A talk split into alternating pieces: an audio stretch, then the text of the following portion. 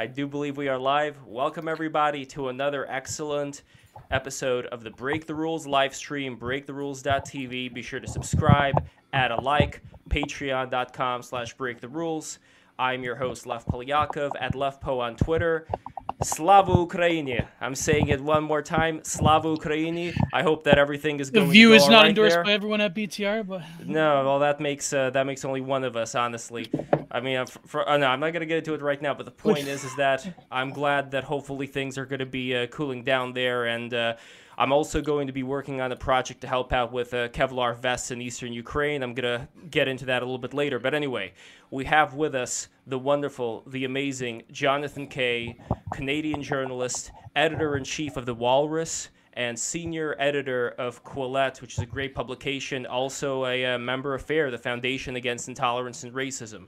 So I am very honored to have Jonathan Kay with us today to speak about basically the things that are going on, not just in Canada, but in the entire world. And I think your book, Among the Truthers, that you wrote, I think 11 years ago, was it now? How, how long?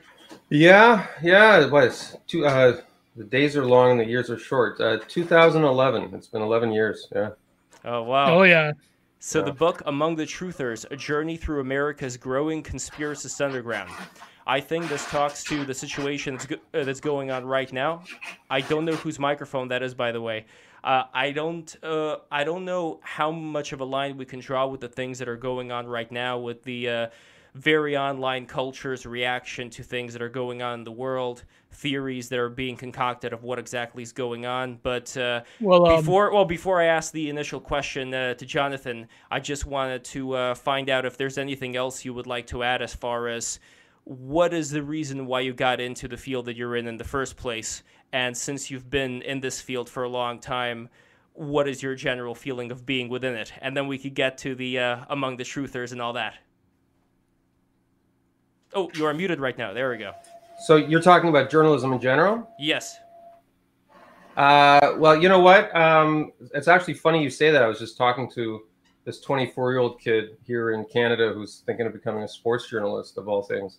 Uh, and he wanted my advice, which I, I think disqualifies him from the field uh, to begin with. But I was I was happy to, to provide my insights.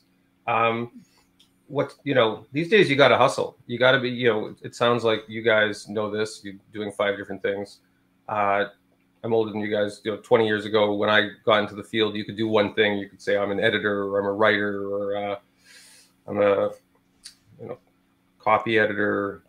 I guess you could say you were a podcaster. Podcasting was just starting back then. Uh, now I think everybody I know who's successful does does many different things, um, and and that certainly changed. You know, it used to be I'd have friends who were just professional book authors. I think unless you're an academic or your name is Stephen King, that's very difficult now. Um, by the way, just one thing to correct you. I you mentioned some of my credentials, which is great. Um, I, I, was ed- an editor at a place called The Walrus. That was a couple of years ago. Uh, right now, as you mentioned, Quillette is my main gig, and I write sometimes for the National Post here in Canada. Mm. Uh, those those are my yeah those two, and I, I write books sometimes, but uh, and and the podcast stuff. But everybody I know who's in the field is just is they have many many irons in the fire because you never know when one of them is going to get taken out, right? well, I was going to say, um, it's actually funny. Um, I was questioning the walrus one because I, I wouldn't imagine you being there nowadays under the uh, current um, climate. But, well, uh, there, there was an incident that happened, right, John? There was a uh, there was some cancellation of some sort. I'm not really sure Sure. exact, exactly the reasons, but can you get into what why exactly there was some kerfuffle going on at the Walrus?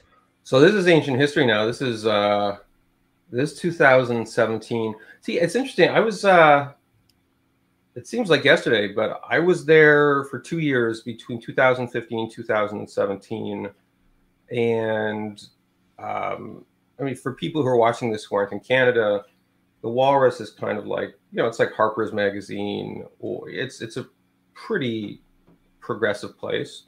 Uh, I think I was a sort of unconventional hire there. Um, yeah, and you know, my politics, I think everybody involved, including me, knew that uh, it wasn't a real close fit. But you know, I work with some really smart people, uh, but in the end, in the it, it it ended up being a benefit to some extent because I was able to watch up close the kind of ideological forces that are that especially young people are dealing with. Like if you're a young editor in a place like Canada, and you know you're you're looking to advance yourself within the literary milieu, maybe you want to get a job as an associate professor one day. Um, you're hoping to get on a panel to you want to get a grant or give a grant. Um, you want to be in that milieu. There's a ton of pressure on you and I was able to see that up close because the kind of people who work for the Walrus and write for the Walrus are in that milieu. And and I, I'm certainly not here to badmouth them because they're under an incredible amount of stress. Like a lot of these are very smart people, very principled people in many cases, and they have a tough road because you know you're, you're not getting a lot of money. Uh, again, I, I I don't know the mix of the national mix of people watching this this live stream, but I imagine this thing isn't different when you're in Canada, the United States. As you're, you know, uh, an ambitious, high concept writer or a poet or an editor at a literary publication, you're not making a lot of money, right? So it's not like you're there because you're you want you know you're making you're putting up with stuff because you're making a quarter million dollars a year. You're not making a lot of money. You're probably living like a student, like with a roommate. Uh, the people you went to university with are making a lot more money than you, and there was a time when you would do this because you wanted the artistic freedom to be in the creative class, right? Like your friends would go work and become lawyers or accountants or whatever, and this boring stuff, and you'd be like this creative person. Um, and in return for not making a lot of money, you could live a kind of bohemian lifestyle, sort of thumb your nose at the elites, write stuff that gets people pissed off, be, you know, be a sort of enfant terrible. Mm-hmm. But in the age of, of social media where these groups crowdsource their own ideological discipline and they're disciplining they're using social media to keep each other in line it's you can't be an enfant terrible you know you're gonna get you're gonna get canceled um and so, so in my i mean i was kind of lucky because i was older than a lot of these people and i already had a career going so i was able to just kind of leave and i joined I joined quillette and i kind of picked up where where i left off before the two years I spent at the Walrus. But the people who were much younger than me, who were trying to make a career at a place like the Walrus, it's tough. And and and uh, sometimes we talk about cancel culture, like everybody who's within cancel culture or within that sort of ideological sphere is a kind of tyrant. But most of them aren't tyrants. Most of them are just they're kind of they're terrified. like you know, no, I, I know exactly yeah. what you're talking about. Yeah. Like at the uh, arts club, I've spoken to a few people, and they've expressed similar attitudes that they wish they could say certain things that I'm able to say, but they cannot. And unfortunately, I think a lot of people who are online they lump everybody into the same category as members of, as Mencius Moldbug likes to term. I'm sure you've heard of this term, the cathedral. You know, this yeah. idea of this very ideologically driven machine where everybody has to think the same way. But if I were to give them some credence, I would say that if there are people out there who are scared and don't act, at what point does it become that whole I was just doing my job? If we're well, talking about Yeah, so I'm very careful about stuff like that because give you an example uh like just in so I live in a very left-wing neighborhood geographically um, I I'm actually I live in uh, I don't know if you remember maybe you're too like Jack Layton. He's the leader of the NDP. Oh, you live in the that riding, yeah. That riding, yeah. Oh my god. and, and, and, the weird thing is, so I actually got along with Jack Layton. He was like, oh yeah, he was, he was like, a, dude. well, he was an old school socialist, right? And he yeah. he uh, shoe leather socialist, and he had time for people, and he cared about working class stuff. Not I, you know, I'm a privileged person, so I, I don't want to say, you know, I it's not like I met him when I was in line for the soup kitchen or anything like that. But he's um, this is his riding. It's it's become a sort of limousine liberal riding where it's kind of it's gotten Very richer. So. Yeah, yeah, So it sounds like you know it. A lot of like, anyways, a lot of CBC types. Again, I, I don't want to demonize anybody, but it's so when I go to say the schoolyard and I hear people talking, or like there's this place called Carrot Common, which is this huge health food mecca And like in my neighborhood, there's a lot of media types. There's a lot of people I know. There's a lot of parents of my kids, friends, and I hear a lot of stuff that you know inside. Maybe my eyes eyes are rolling, and I, you know, there's this thing like, well, we need to speak out. We need to to confront people when they're you know saying things that are wrong, or we need to stand up for our values. But like, I don't do that all the time because if I did, I just every day would be an ordeal, and and I think a lot of people make trade-offs like that. Maybe even in their sort of in their marriages or in their friends or in their family. Like you go to Thanksgiving dinner and your your parents say stuff that you know. Now it used to be, by the way, that parents would be the conservative ones and the kids would be rolling their eyes. Now sometimes it's the opposite. It's like you know your woke sixty-year-old aunt is saying this like Wine aunt, yeah. Yeah, cool wine uh, aunt. um, and you're like, oh my god, that's that's some crazy stuff. You got, you got to stay off Tumblr. But, Um, but how do we balance that?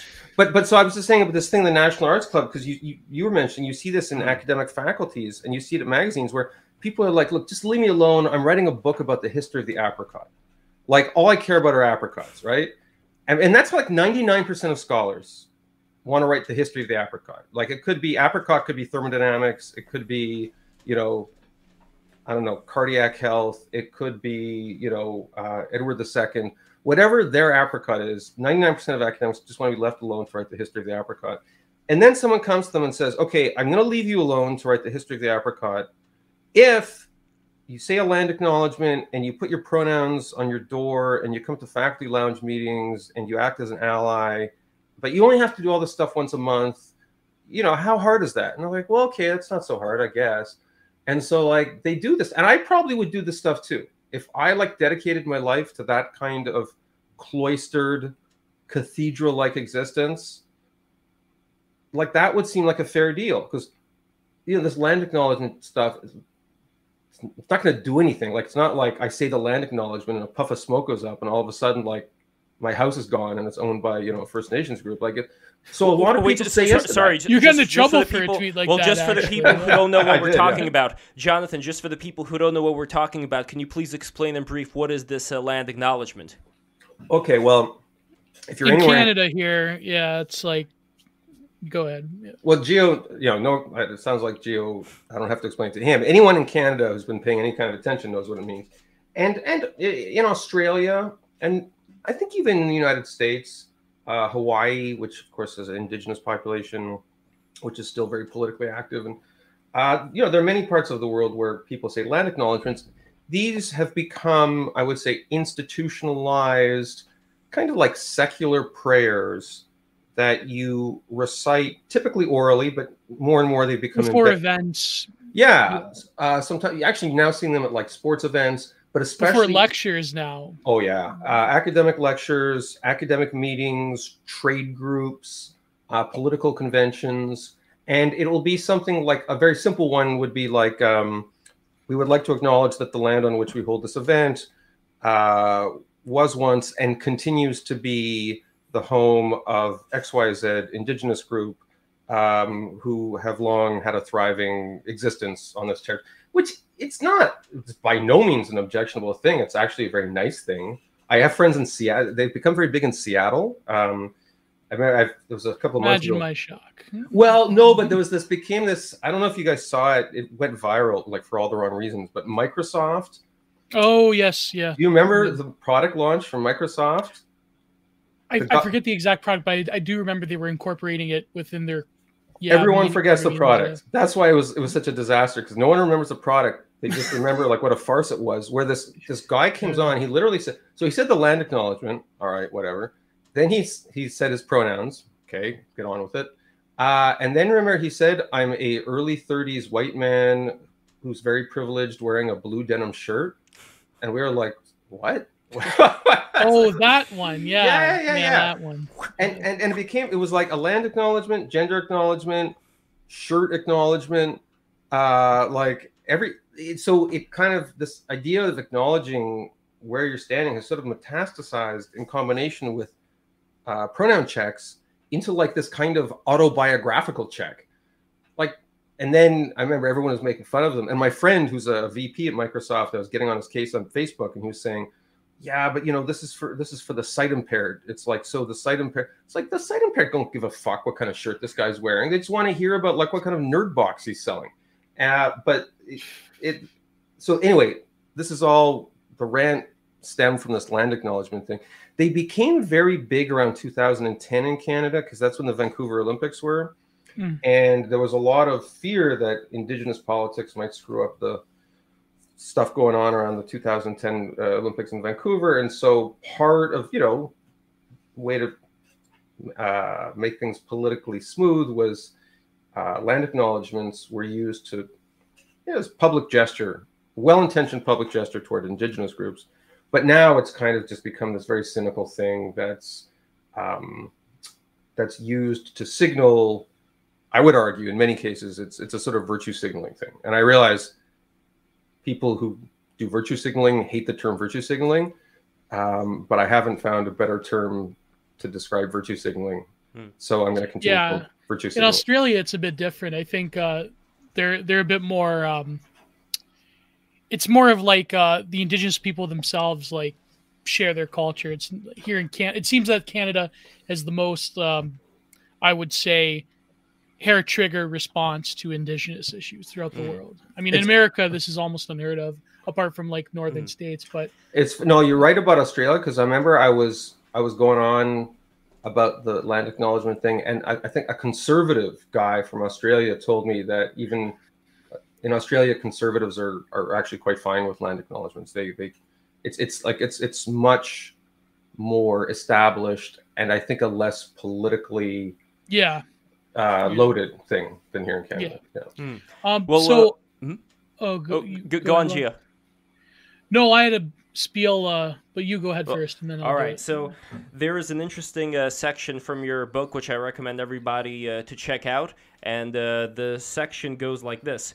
The image of the world that emerges from this catalog bears little resemblance to the world most of us know. It is a dark, conspiratorial place. To take the right wing sites as an example, Christianity is under siege. Political correctness has gone amok. Militant gay athe- uh, activists have taken over every school board. Atheists, too. Atheists, and the White House flies the green flag of Islam. So, other than the last part, it almost seems like a lot of these things that were talked about back in 2010, 2011 as being, you know, crying over nothing, it almost seems like certain areas are starting to creep up. I never want to attribute anything to a smoke filled room, but do you see? Well, actually, cer- can I say now? Yes. I okay. wanted to begin. Um, this is actually quite surreal. I floated the idea of interviewing you to Lev because I've been reading you. Oh, how shall I put this? A little bit critically since around like 2010, maybe 20, 2009, because okay. I was a vociferous National Post reader growing up. Um, and, you know, you were obviously more of like, I would say, the, like, you know, like the token kind of lib of the National Post of like the heyday of George Will, Barbara yeah, Kay, yeah. Um, yeah. while Michael Coren before his you know heel turn. Yeah, yeah, yeah, yeah. and so I, I, and I remember when you came out with uh, Among the Truthers, and you did actually the Michael Coren show, and I remember you did that um the meeting where they found out that you were a glowy infiltrator fed, and they freaked out. It was on YouTube, I think. You went to some 9/11 Truth meeting, if I recall, and uh, they were all uh, up in arms um, and so, yeah, but then of recent years, I would say since 2016 onwards, um, when you start, I, I forget exactly when you started with Quillette, mm-hmm. but I started reading your Twitter and I'm like, oh my God, this is Jonathan Kay. No, like this, this is not the Jonathan Kay I remember. so, um, and, and as, as, as Michael Coren, who I worshipped at the time, uh, went that way, you went kind of another way. And uh, so I, uh, again, yeah, I thank you for coming here. But what I wanted to talk about specifically, I guess, with Among the Truthers is um, how has the landscape changed?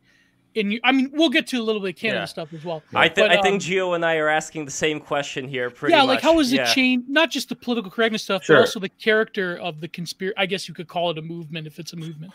But uh, yeah. how has it sort of become a bit different from like uh, can we even say 9/11 on YouTube? But like, yeah, like yeah, uh, that the- that particular uh, day. the loose change Yeah. stuff. Sure. But Sure. also, Yeah. and also uh, your views on it as well, if uh, things If have changed a- in that department as well. Yeah, yeah. So yeah, and and uh, I, I'd also like yeah a- answer Geo's question about. Um, I guess I've changed a bit, although I, I like to think I haven't changed as radically as Michael Coren, who he Oh. swung he swung from like arguably the most conservative pundit in Canada Oh yes, to a guy Finally. who, who just like drinks every flavor of progressive Kool Aid you can pour down his throat. I mean, he's just and like- all at once in the span of a month it took in 20. yeah, uh, yeah. I mean, it was. he's like um, conversion therapy, political conversion therapy. Yeah, it's crazy. So, um, so So that's a what- little inside joke because Michael used to be in favor of convergence. Thank you. I think it's this. This podcast is way too Canadian. Uh, yeah, yeah, yeah. a lot of these references you have to like live within like the same 20 square block area of Toronto to get. But so so, but anyway, so I'll stick with the book thing. Um, so the fundamental aspect of conspiracism remains unchanged, which is uh, conspiracism is an explanation for evil. Uh, why do bad thi- Why do bad things happen to good people? Uh, it's a question we all ask ourselves in some way, and conspiracy theories give an answer to that question, and they also provide a language of distrust.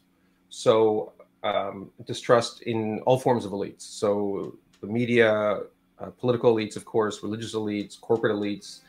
And so people who have radicalized theories of distrust and are looking for any kind of um, systematic or faux systematic understanding of why evil things happen all over the universe, conspiracy theories are extremely attractive and they will always remain attractive for that reason. Is that insofar as bad things happen to good people, which unfortunately will happen forever, uh, and people lose trust in one another and they lose trust in the institutions governing their society, conspiracy theories will always be with us. That part is as true now as it was when I wrote the book, which in turn was as true when JFK was assassinated. Um, you know, when French Revolution, Protocols of the Elders of Zion, like these are all manifestations of, of, of the same all too human phenomenon. Uh, what has changed is social media. And I wrote a little bit about social media in the book, but social media was, by our standards, in its infancy when I wrote this book. You know, I started researching and writing this book in 2007, 2008, 2009, 2010. It was published 2011. I mean, I think, if I remember correctly, Facebook existed in 2007, but uh, it wasn't exactly the, um, the juggernaut it is now. And what what has radically changed for conspiracism in regard to the internet is that conspiracism was kind of more of a little bit of a one-way street before social media. So you would get these quote unquote conspiracy theorists who would create movies or um, books. You know, uh, this guy, you know, Loose Change, L- Luke Rudkowski, I think was his name. Luke Rudowski. uh, Rudowski. He's on affiliated, Tim yeah. Pool's uh, program now. Yeah. Yeah, so He, think he had like other ones making videos like Ryan Dawson and uh, Yeah, I mean, it be, but it was you. It, it wasn't a completely one way, but it was largely these sort of name brand conspiracy theorists. Uh, Richard Gage was a big guy in the 9 11 field. Uh, Joseph Farah was a big uh, Mhm. bir- birther. He was, uh, World Net Daily. eh? I think Yeah. I, I think might still be around, right? Um, he's. I think he's still around. Jerome Corsi is still around. Uh, Jerome Alex Jones was Corsi. going since the nineties. Jerome Corsi. I haven't heard that name in a long time. Yeah. Uh, So, by the World Net Daily is uh, for those who may have heard of it. That's the website that told us that drinking soy milk makes you gay. Uh, Uh, that's where it's from. Yeah. You know the soy boy, the whole uh, soy boy meme. Soylent, yeah. I Oh, think- Jo- so Jonathan on uh, 4chan, the whole uh, soy makes you effeminate thing has been taken up. Where anytime a man smiles with the uh, mouth, you know, out like this, you know, making uh, like that kind They of. They call it soy face. Yeah. I think I think that that nonsense started with with Joseph Farah, that's, um, or at least his website. But I, I think if you Google it, I, I'm not going to Google it during the podcast, but I think if you Google, if, if you don't mind polluting your search terms with "Does soy milk make you gay?" I think it's sourced to this 20 year old uh, uh, WorldNet Daily article. Anyway, so these guys they were conspiracy theorists, and then you had millions of people who you know, it's including like listening to AM radio shows uh, or reading Mm-hmm. books. Um, old fashioned, you know, there's a guy, he's actually dead now. He wrote a, a, a famous 9 11 conspiracy book, uh, Crossing the Rubicon. Mm. Uh, Michael oh, um, he he uh Michael he Ruppert, checked yeah. out. Let's say himself. Uh, um, what's his name? Crossing the Rubicon. He did the peak oil stuff. Yeah, he did the um, CIA stuff. CIA stuff. Ruppert Ruppert. Um, yeah, Michael Ruppert. Michael Ruppert. Michael Ruppert. Yeah, Yes. He was yeah. also on Joe Rogan's show where he was referring to Fox Magic. I think that was one of his uh, last appearances. and he was Oh. involved with Gary Webb in the uh, crack cocaine explosion in the the eighties. Yeah. That yeah, and so he anyway, yeah, he like Alex Jones, he's around for a long time, but uh, these guys became kind of prophet figures. And so when I did my book, this is I guess like you know almost 15 years ago when I started my research, I was kind of exploring like why did you guys find the theories of these sort of conspiracy prophet figures so entrancing? Now though, because of social media, everyone is a publisher, and conspiracism is now performative.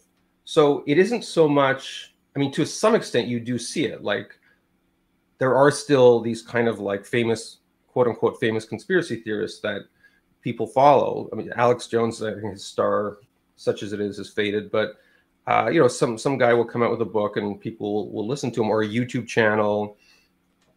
Um, however, more and more, it's a kind of call and response type thing where one guy says, "Oh yeah, uh, I hear Hillary Clinton's a pedophile." Oh yeah, well you know I hear she likes this pizzeria in Washington.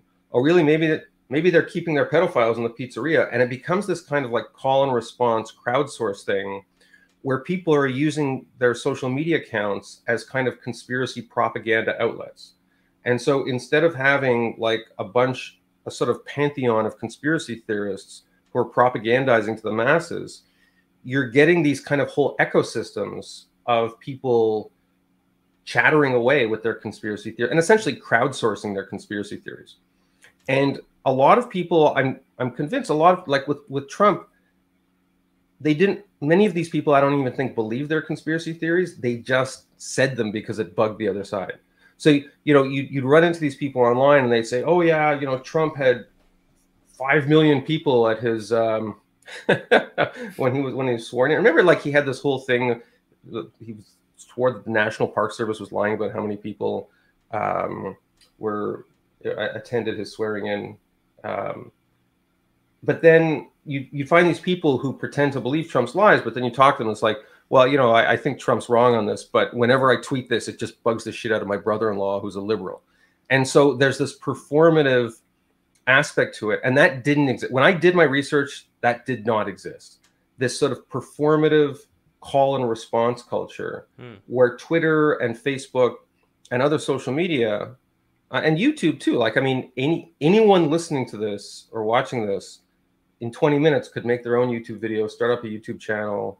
Um, Yeah. Why Jonathan Kay is wrong. That will be the response video linking Sure. to the There many of Yeah. those. Yes. No, I'm And- I'm I'm more sympathetic. I think. I I think what happens now, in some weird ways, is that as crazy as it sounds, I think that when people talk of the sort of what would you call it, postmodern condition, uh, the especially from 2016 onwards, is sort of the malleability of the spectacle itself.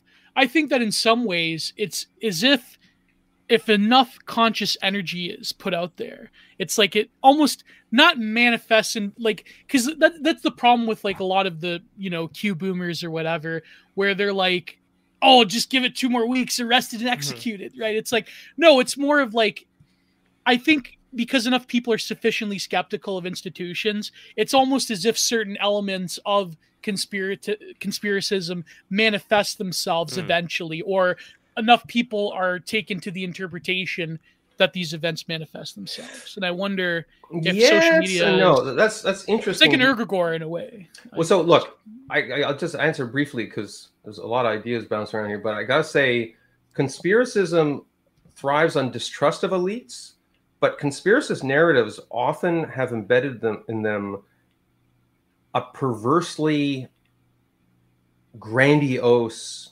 vision of the powers of elites. So, like if you look, Mm, if yeah. you look at you know 9 11 conspiracy theories, George Bush actually more often it's Dick Cheney, but like Dick Cheney, Rumsfeld, Bush, the people around him, Gonzales, yeah. they're seen as like these kind of Darth Vader figures who are capable of coordinating this insanely complicated, also insanely evil, but also insanely complicated plot and getting everything to go right. And then when 3,000 people are dead, they also are able to make sure no one says anything and the entire thing is hushed up.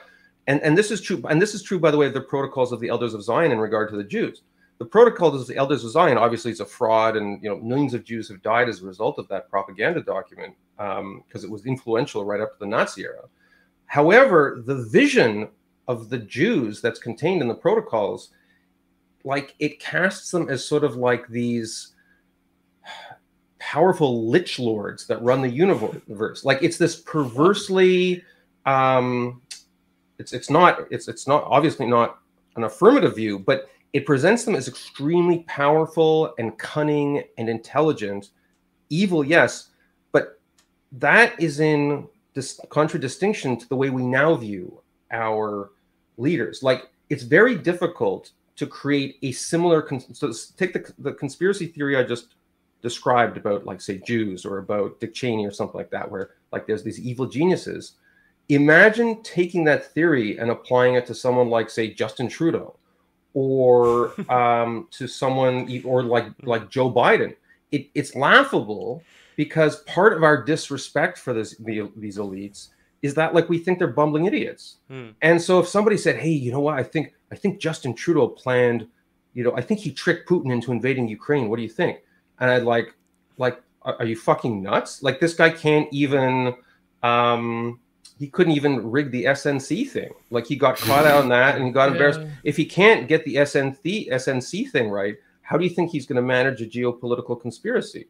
So we have less respect for our leaders, but double-edged sword conspiracy-wise because it also means we're less likely to believe hmm. that they're. But I, I but, oh, that... Gio, I, I, wanna, I wanna ask the following thing here. This is a very interesting thing you're bringing up with someone like Justin Trudeau, who is absolutely, as far as I could tell, not equipped to uh, be at that level. But then we have somebody like the sinister-looking Klaus Schwab in his Mortal Kombat outfit talking about the Great Reset, and we have people from the World Economic Forum like Trudeau, although funny enough, like Putin as well, who uh, uh, was uh, hailed as one of the people who's also part of that whole thing. But when I look at that personally, I see a lot of people who like cosplay, a lot of people who like to present this idea of, oh, we're these great thinkers, we're these uh, great yeah. world changers, but I don't really see any substance in them. But at the same time, I do see certain attempts from certain politicians, like the current, I think, uh, Chancellor of the Ekeshe, if I'm pronouncing that term correctly, in uh, London, who's advocating for this new digital currency system.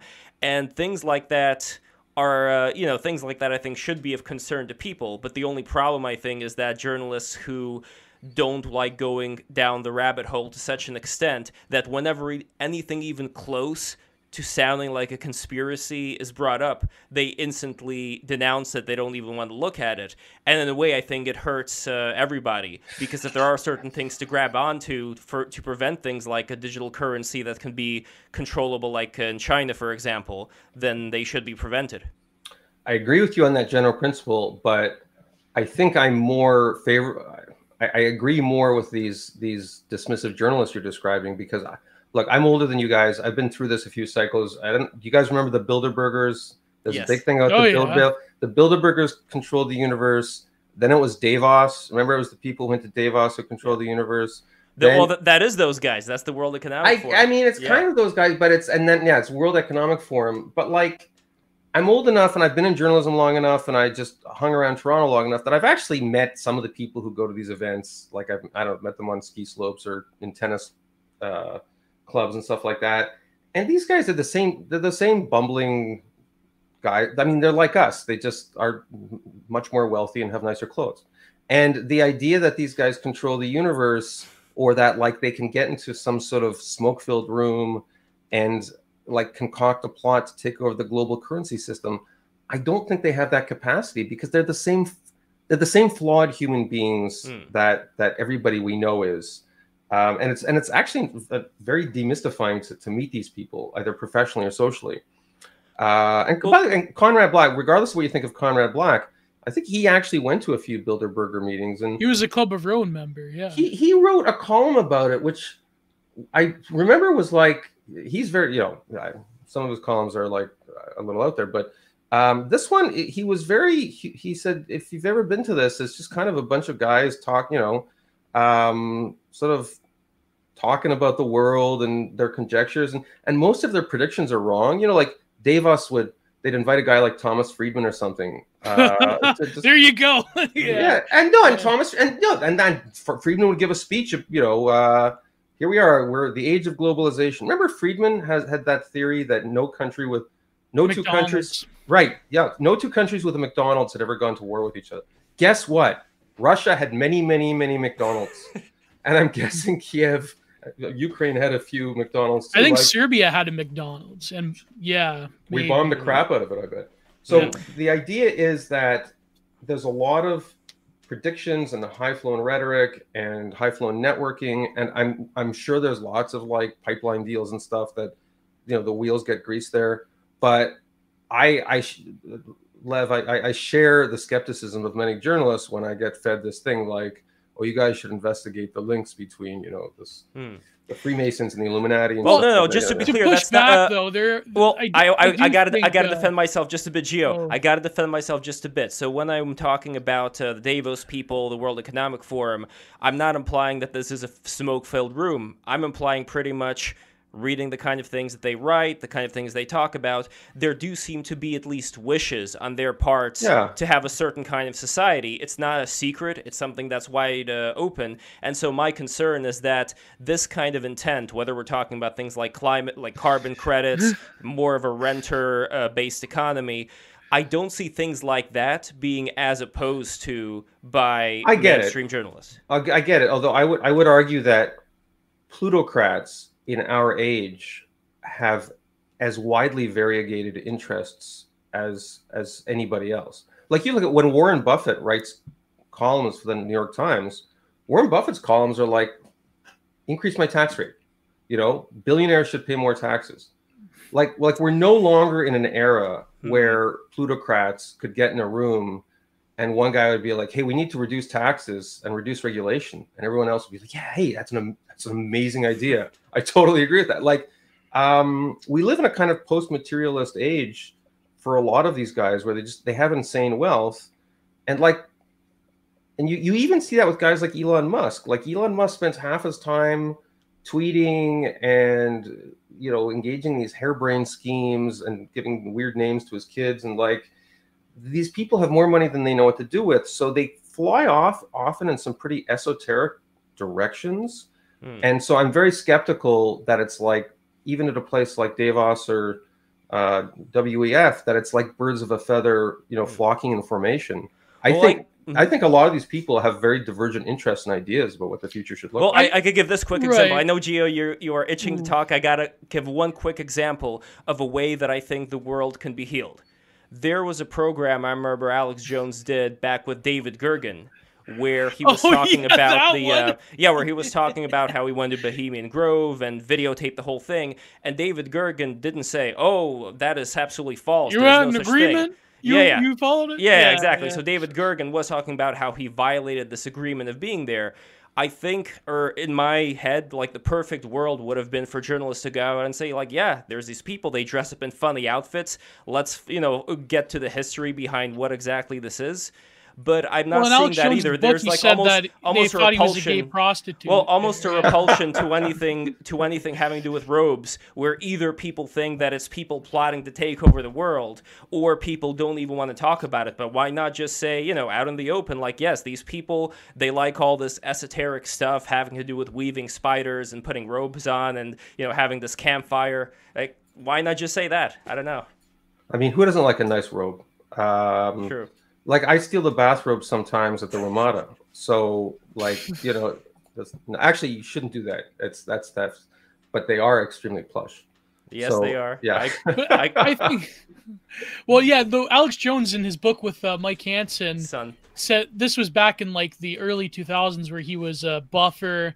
They, he's like, oh, they thought I was a gay prostitute. Uh, going in there. There was a bunch of them, but um, no, I think to push back a little bit, I I think that certainly the elites have divergent interests. I think it's more of a mechanism of like discourse itself and the way that establishment opinion is formed. But I would say that the language around conspiracies, unfortunately, and you know, let's face it, the term conspiracy itself was created by the Rand Corporation, right? But like, like for example, the one ethnic group you mentioned, um, I think like it's like to bring in and say that there's these conspiracies that are hateful and blah blah blah.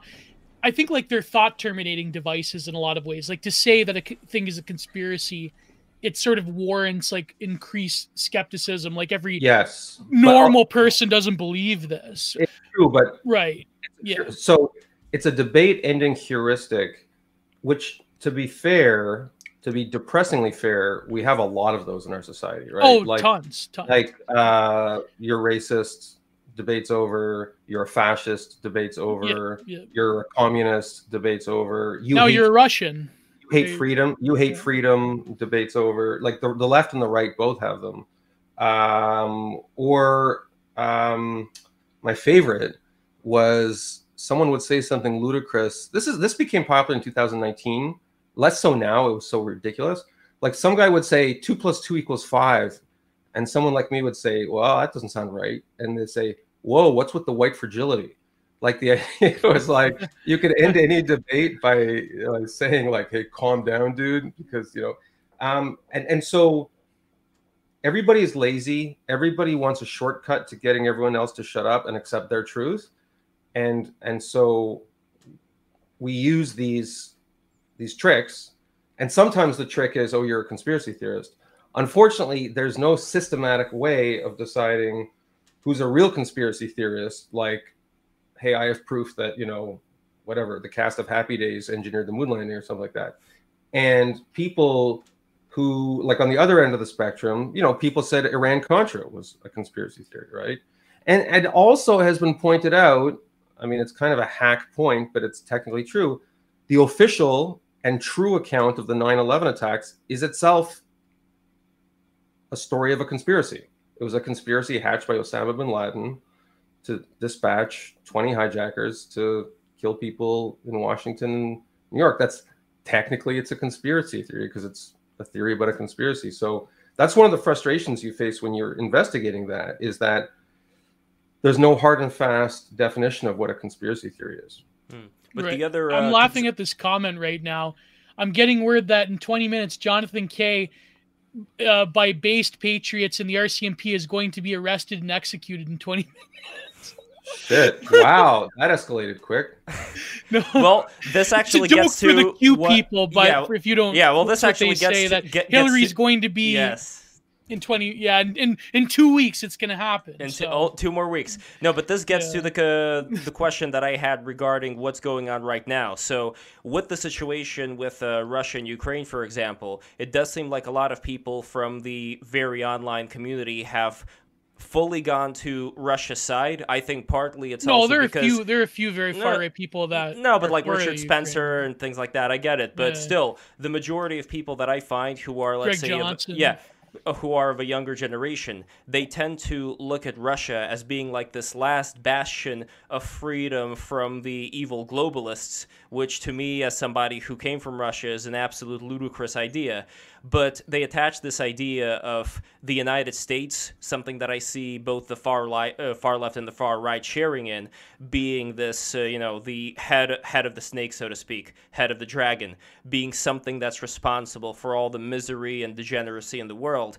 And what I have a hard problem with here is I understand like all the things that we always talk about regarding uh, currency problems, problems with the Great Reset, things of that nature. These should be talked about and aren't talked about enough. But at the same time, it makes so many people go to the other side to support a regime, you know, that's been, uh, you know, waging a war of aggression against a country that didn't do anything to it. Police so, action. Yes. Well, well. See, there we go. Like, I don't understand when Geo says things like that. Well, no, I mean, like, I obviously it's like, it's like living like, in a different realm we of reality. Have about the interference that NATO has done in encroaching on Russian territory. But that's another stream for another debate. No, but see, even there, no, I think it's perfect for this stream because even there, John, it places blame on this great NATO Yeah, machine as responsible for all the, because- for all the problems.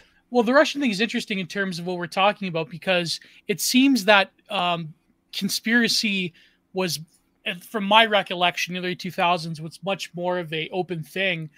For a while, it became more of exclusively a right wing thing, but now it seems that with the Russia Gate, it's like you know this weird liberal inversion of the Cold War, where it's like you know Russia engineered everything, and the top media personalities talking about it. But of course, now with the war going on, it seems that you know, uh, Russia is always the perennial source of the conspiracy.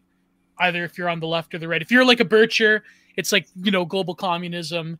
If you're on the left, it's like, you know, Russia right now is like the Austrian painter. So No, I, is I, like the I, I, dis- I painter. disagree. I think that right now Russia is being seen by the fringes as the uh, innocent party here, and the evil American empire is seen as the uh, guilty. Global but, American but John, empire, listen, global American empire. But John, what, what do you think? So again, you know, I sort of uh, I'm a little older, so I've I've seen some of these these things cycle. So what I find is that disaffected members of any society are constantly on the lookout for radical alternatives to what they regard as the weaknesses and the corruption and the stagnation of their own society, right? Because um, familiarity bre- breeds contempt, and we are all extremely familiar with the deficiencies of our own society. So, um, you know, we get mad at capitalism, we get mad at democracy, we get mad at ideological pluralism, and we start we crave a more romantic and like purified way of living. So it's this is how religious people think. Um, you know, this is how communists think, this is how fascists think. But you know, it's often even people with mainstream politics think this way. So where do people get those? Like, what are the alternatives to our society that are available to us? Well, for a lot of people, it's like we need to return to some kind of indigenous, Edenic, sort of pure, pre-industrial kind of, um, sort of um, like a land of the elves.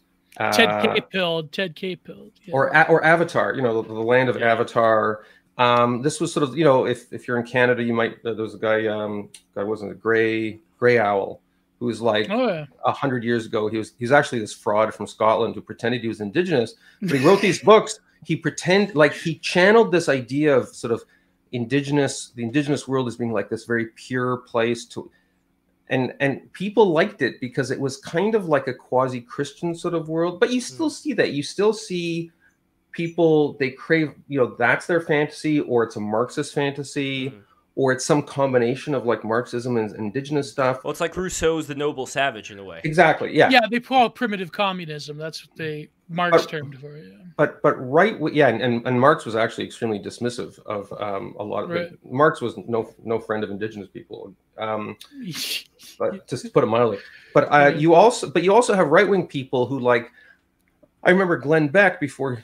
Glenn Beck actually became a much more reasonable person in recent years. But you know, he had he sort of Oh, combined. no, I- I, I, I can tell. I know Gio has strong thoughts on that, but he, you know, he had this thing where he he sort of combined Christian um, belief with uh, the idea that like the U.S. Constitution was this sort of blueprint for like a perfect society, and there was this whole, to my mind, kind of like creepy sort of the American founders as kind of like the acolytes of some kind of political Christianity. It was like, but you could see what he craved was the idea of like returning us to a more perfect kind of world that's an alternative to our own.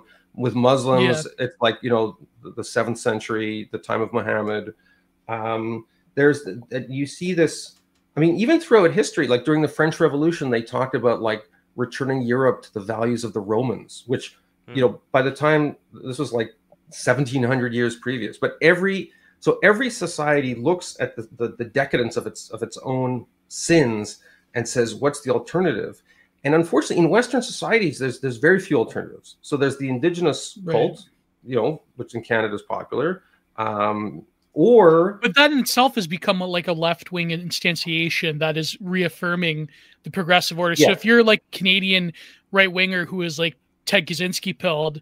It's like, where are you going to go? Are you going to embrace the indigenous identity? No, you can't. It's impossible. You can't. You can't because a lot of the indigenous stuff, in a very colonial it's fashion, coded progressive. has been. Well, not only is it coded progressive, it's actually the same people who are against colonialism have have essentially colonized the idea of indi- indi- indigeneity as Yeah. like pacifist and feminist and like uh, you know hyper LGBT and yeah, they they will they will butcher native uh ind- indigenous Hmm. uh modes of being Yeah. like the twin spirit thing and they will code it as an identity Yeah. to- to- which to is suit- not yeah. what it is But but, it, but as far as what's going on with more of the right circle, have you heard Well, of wait, uh, finish, uh, finish. have you heard of a Bronze Age pervert? Out of curiosity, Jonathan.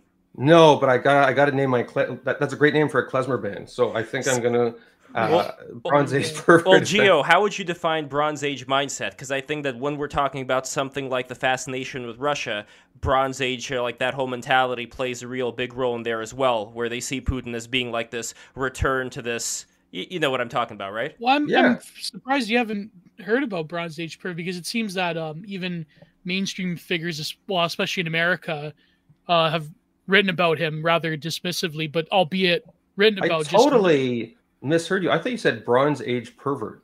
Yeah. And I, I thought, why did Lev's why is Lev's talking? Is that what you said? Bronze Age yes. pervert? Yes. Bronze That's Age a- pervert. Bronze Age pervert, exactly. Okay, that's super weird. I don't even know what it is, but Yes. that's like super weird. Oh, But can, but can I just just finish what I was saying there? Sure. about yeah yeah go ahead, how go ahead. I, I, a Geo, I think, is in agreement that if you're on the left, even though obviously the Cold War ended uh, more than three decades ago, you know, communism survives in like North, like even most leftists don't want to live in North Korea, or so you don't have a lot. You you don't have a lot of options, but you have a few options. If you're on the right side of the spectrum, You what are your no options? So, well, your option is like, what are you going to say? Well, okay, let's see. Mussolini, no. Nazi Germany, no. Um, you know, uh, let's see. Weird Franco, people on Telegram, no. we- no, Frank, Franco in Spain, no. Uh, you know, the Fatherland Party in Austria, no. Like, basically, every time you get anywhere, right, you know, right of mainstream conservatism, you get into like super creepy Nazi stuff, and no one likes that, and no one should like that. And then- And then, okay, well, let's. But but then it's growing. I mean, that's then but then you get to the Russia thing, and Russia is kind of like it lacks definition. It's sort of like this corporatist, quasi-fascist, quasi-white supremacist place. Like Putin talks shit, talks trash about LGBT stuff, which is like a lot of conservatives, hardcore conservatives like that.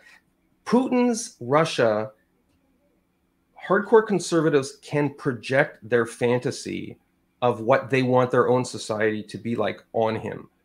And I don't, and these are typically people who've never been to Russia. They don't know anything about Russia, but they see in Putin, who just like in his body language and his face, he looks like some kind of, you know, uh, hard ass robot dude from a movie. Which they kind of like that. Um, and so they project their own sort of desperate desire for some kind of right wing alternative to democratic pluralism. They project that on Russia and imagine that he is the fulfillment of some kind of alternative to what they hate about their own societies. That's well, to, that's what I see. Well, I think what it is is that it, it's a, it truly is a third position, especially because of the writings of Alexander Dugin that's become quite popular. Actually, probably more in the West than in Russia, uh, because it's offering a sort of Eurasianism where, yes, it's kind of like white identitarianism, but it's not really truly the way it is in America. It's not coded with the same like you know skinhead, uh, even like alt right 1.1 type of stuff it's not it does it doesn't have the same fixations on race that's why it's very heavily criticized by white nationalists by the way. Um i don't know if you know that one So Lev, I don't know anything about this, but so so they're saying, oh, this is good, but it's like not racist enough. because because putin his vision of multi multi not multiracialism but really his vision of pluralism within a eurasian structure is quite different than canada obviously by a lot miles because these ethnicities share somewhat of a tie with each other but it's offering you an alternative to a sort of um, let's call it benevolent authoritarian politics that is encoded with the same smear, or at least up until recently, uh, that you know other like white nationalist groups have, and also there's sort of a philosophic uh, underpinning of people like Heidegger and so forth, And you know, for example, Michael Millerman here in Canada, fellow Canadian, is like you know a translator of Dugin who got into trouble with the University of Toronto. Blah blah blah. I actually talked to the professor that kicked him out. Uh, and yeah, it's it's very interesting that I think that's why Russia is so appealing, like Hungary and other Eastern European nations, because they've managed to escape. I wouldn't compare those nations though. Like that's a big. Uh, I think that's a big differentiation that I may From the have outside with looking here. In love, but they because, still have no, no, no. Because if you look ethos, at no, they don't. No, they don't. This is very. It's very important that you're pointing this out right now because if you take a country like Poland, for example, yeah, but which has Canada been through. Well, I'm not going to compare anything to Canada. Well, Canada. No, let me Canada finish my point. My point okay. is that I think you know in in the far right you have this division. Of course, most of us on the right wing are pro Russia, obviously, no matter what. But when it comes to like a very few small percentage of white nationalists, they say that, well, no, actually, the Nazis in the Ukraine, the Azov battalion, they're the real nationalists. And so you have this like weird, so like projection yeah. of Western politics onto the. No, but you also see this weird horseshoe theory thing where, like, if there's here in the West, because I can't speak to this this stuff, but here in the West, one thing that hard leftists and and hard right wingers agree on is like Nazis are everywhere, and uh, there's, there's guys like um, God, who's that former NDP MP who's very much opposed the uh, any aid to Ukraine. Um, his name escapes me, but basically mm. these are people who are repeating the main that basically repeating Putin's propaganda to the effect that they're saying yes, Ukraine is infiltrated by Nazis. Um, NATO is very much at fault. The West is at fault here. We shouldn't get involved in helping Ukraine because, uh, at best, we are bullying Russia. At worst, we're helping Nazis. And then, so they they they they swallow Putin's propaganda. Uh, but then, if you go to the other side of the spectrum and you get the right wingers, you're telling me you get people who are so far to the right that they're actually pro Ukraine. Yeah. On, on, the basis of the Azov battalion of the smears that were delivered by the left who were saying we shouldn't help Ukraine because they're Nazis. So well, no, these... the major, the vast majority of the left, apart from a very few small percent of tankies who are like communists, all of them are pro, like emphatically pro Ukraine. Yeah, that's true. Yeah, they, have they've lined up. They've lined up, but but you do you do get a few. Um, Very who, few, yeah, that yeah. are like old school socialist. Yeah. yeah, because they see that Russia is kind of like resisting like a particular form of American imperialism. Svend Robinson. Svend Robinson was the guy. Yeah, yeah, yeah, yeah. yeah. Hmm. But um, no, but in in in Canada, it's very interesting how um you know, you you we have like what 300 people there that well, you know, because of Chrystia Freeland. Uh, but if you but say if a Canadian were to go and fight for Russia, that would be unheard of. But remember with Kosovo, it would, be, it would actually probably be arrested and executed. You guys are you guys are probably too young to remember, but when NATO attacked Kosovo, uh, mm. this is 23 years ago. Yeah. Um, you had a lot of leftists who lined up with Slobodan Milosevic Really? And, oh yeah. Oh my god. Oh, 100 percent. By the way, they weren't. By the way, just to be fair, it wasn't like Slobodan Milosevic is creating, hmm. uh, you know, uh, a utopian society in Serbia, but they were saying that NATO is being a bully, and um, to the extent that NATO was on this side, they were on the other side. But hmm. because hmm. because these people, this was a generation ago, and we're talking about scholars and pundits who are very much marinated in cold the Cold War ethos. That if oh, Uncle, I see. That if, yeah. if, the United States did A and Russia did, did B, Russia's position was understandable and America's position was hmm. capitalist imperialism. But it seems the political right has adopted some of those ideas, at least in terms of being more open yeah. to anti-capitalism. Uh, for example, yeah. you know, in Toronto, well, even Americans read her, but you know, like Jane Jacobs, right? Like, uh, yeah, yeah. A lot of those ideas are becoming very popular on the right wing. Mm-hmm. Um, it's so you have this like weird sort of, I would say, right wing third worldism, where as opposed to, you know, the people opposing uh, American or Anglo American aggression would essentially be on the mm. left up until yeah. like 99, 2001.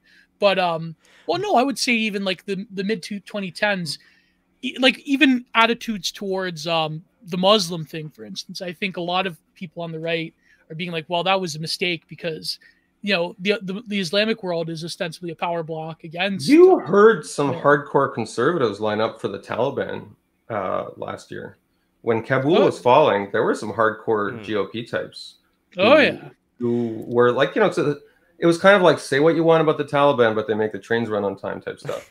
Uh, But then, if, but then if we're going back to these, uh, but then if we're going going back to these first principles, like Geo just said the word based right now, I really want to use this as an intervention to try to get Geo's audience, like the people who are within this uh, group who are pro Russia, to kind of see a different reality here. I mean, so far I haven't really been successful, but uh, John, like, what do you? and you you're think? not going to be successful. No, but why not? Like, what do you think? What do you think is going to take? Like, I want to really try to figure out why is it that Russia is still being supported by your side so much, Geo? I'm not even talking about the losing, but in general, just enacting a war of aggression. Why is that something to be lauded? I don't understand. You mean me, Lev? Y- I mean, you and uh, the people who support, you know, similar things, because I really want to understand where this is coming from. And Jonathan, I want Jonathan to understand as well, so that we could figure this out. And Well, no, I of- think Jonathan understands like that. He he laid it out very succinctly in that there really is um no power. but- Okay, here's the thing: there are very few, but there there you know a faction in the right wing who are like Sinophiles and who think that China is based, China crushed the curve, China can do no wrong. But the reality is is that I think a lot of like especially older people on the right they're skeptical of China because you know they're still communists and especially here in Canada, you know, let's face it, China practically owns us in some ways. Um, so China is not a key rival civilization for the against the Anglo-American empire yeah, because China right. has its own problems. I agree with that. But Eastern Europe, though, is sufficiently, at least a little bit culturally, um, religiously, and of course, you know, politically aligned with a lot of right wing ideals. And they, you know, they're still European. So, Can I can I so- can I add something to that, Lev? yeah, go ahead. what's interesting is I have no time for like tyranny and Putin in particular and warmongering and stuff. I, I, I have very conventional attitudes about Ukraine as I was disgusted by what Putin has done there. However, it's interesting when it comes to China, I do have these impulses that like, you know, when China was sort of locking people in their houses in order to crush COVID, whereas like, you know, on the streets of Florida or the beaches, everyone was like giving each other disease and they were all dying. I, there was part of me that was like, you know what, good for China. Like, I was kind of like, there was part of me that was rooting for this authoritarian impulse to somebody to say, normal people are idiots. You guys all have to stay inside for two weeks for your own good, social credit. Like, and I, I think. Oh that- my God! That's Oh. the that's the Canadian. That's the Canadian. no, the, coming but out. there is there is something where like the Canadian desire to kind of do the right thing and follow the rules. You look at China and say, well, okay, they're a little hardcore about it, but but I'd rather live there than in some Yahoo hee haw society where you know everyone's just giving each other disease and Well, I wrote about this. I, I wrote about this, the sort but- of integral part of the Canadian identity. But you're is- right. If I could just add another compliment to you is that, but I think you're right that the reason I feel at least internally kind of okay with admitting this forbidden thought that I'm giving you is because China is suitably distant, and Yes. I and I wouldn't feel okay admitting that if I were talking about like authoritarian stuff happening in Poland or Mm. authoritarian stuff happening in Ukraine pre-Zelensky or Hungary or or hungry Yeah. because it's like and i think maybe you know if i'm taking stock of my whiteness here uh there's a race thing here it's like well yes. those those guys look like me and it's you know those are christian societies and i live in a at least formerly Mm. christian society and Mhm. so that's too close and oh and that's a nazi thing you know Hu- hungary of course had a nazi movement and, and was an axis Uk- ally. Ukraine during World War II. But I, I, Let's- would, I Ukraine, wouldn't yeah, say I wouldn't say it's a race thing though, and here's why. Again, to the point of Russia, No, it's when pure Gio was saying, I agree with Ho- Jonathan. wait, wait, Exotic- hold- exoticism Exotic- exoticism the Well- race the race is part of it yeah. Yes. Well, when it comes to the difference between, let's say, Russia and Poland, for example, or Ukraine, for example, the kind of society that Ukraine has had, there were some who theorized that one of the reasons why Putin went in there was because when Ukraine was finally out of the yoke of being, you know, the little pocket purse for the Russian oligarchs, all of a sudden now people have more freedom, yet they're not that genetically different from the Russians. Yet the kind of culture that they have is different. So in a way, it makes mm, Russia look really, really, really, bad. It makes Their Russia look. Oligarchs hold on, Geo, Geo, please, Geo, Geo, please, Geo, please Mm. it makes Russia look really bad in comparison when you have a freer society right next to it. And I think that that may have something to do with it. But this is also why I'm not talking about a racial component here, where I see people of exactly the same racial makeup living in a completely different culture where they, they are under the thumb Lev, of you dictator. You have a very rose colored glasses of Ukraine. I hate to say it, but if you look statistically at the sort of freedom index, I mean, well, they're pretty they're pretty comparable. I mean, even right up until Zelensky got in there. I mean, it's pretty. I think you have. I think you're buying the NATO propaganda. All right, so so very, as far as a very reified view all right, of so, Ukraine society hold on, hold on, hold on. Geo, to Geo. Okay, That's... so so Jonathan, as far as Geo sees sees it, there is no difference between Russia and Ukraine. They might as well be the same thing. So it so happens that I just listened to this incredible podcast. It's not actually finished yet. So are you guys familiar with a podcaster by the name of Mike Duncan? He did his, history of Rome and revolutions. Yeah, yeah, yeah, yeah, yeah. Yeah, yeah my, my one of my favorite podcasters, and in his revolutions podcast, which is awesome by the way, he has I think it's still going. I've listened to the first seventy episodes. It's it's the Russian Revolution, and yeah, and the first. Sorry, I got my turn my phone off. Patreon.com slash break the rules. Go there. Oh, there you go. Okay. Hey, I'm back. So, um, and and as is typical of Mike Duncan podcasts, even though it's about the Russian Revolution, like the first 50 episodes are about the history of Russia. And he starts like in the mists of time.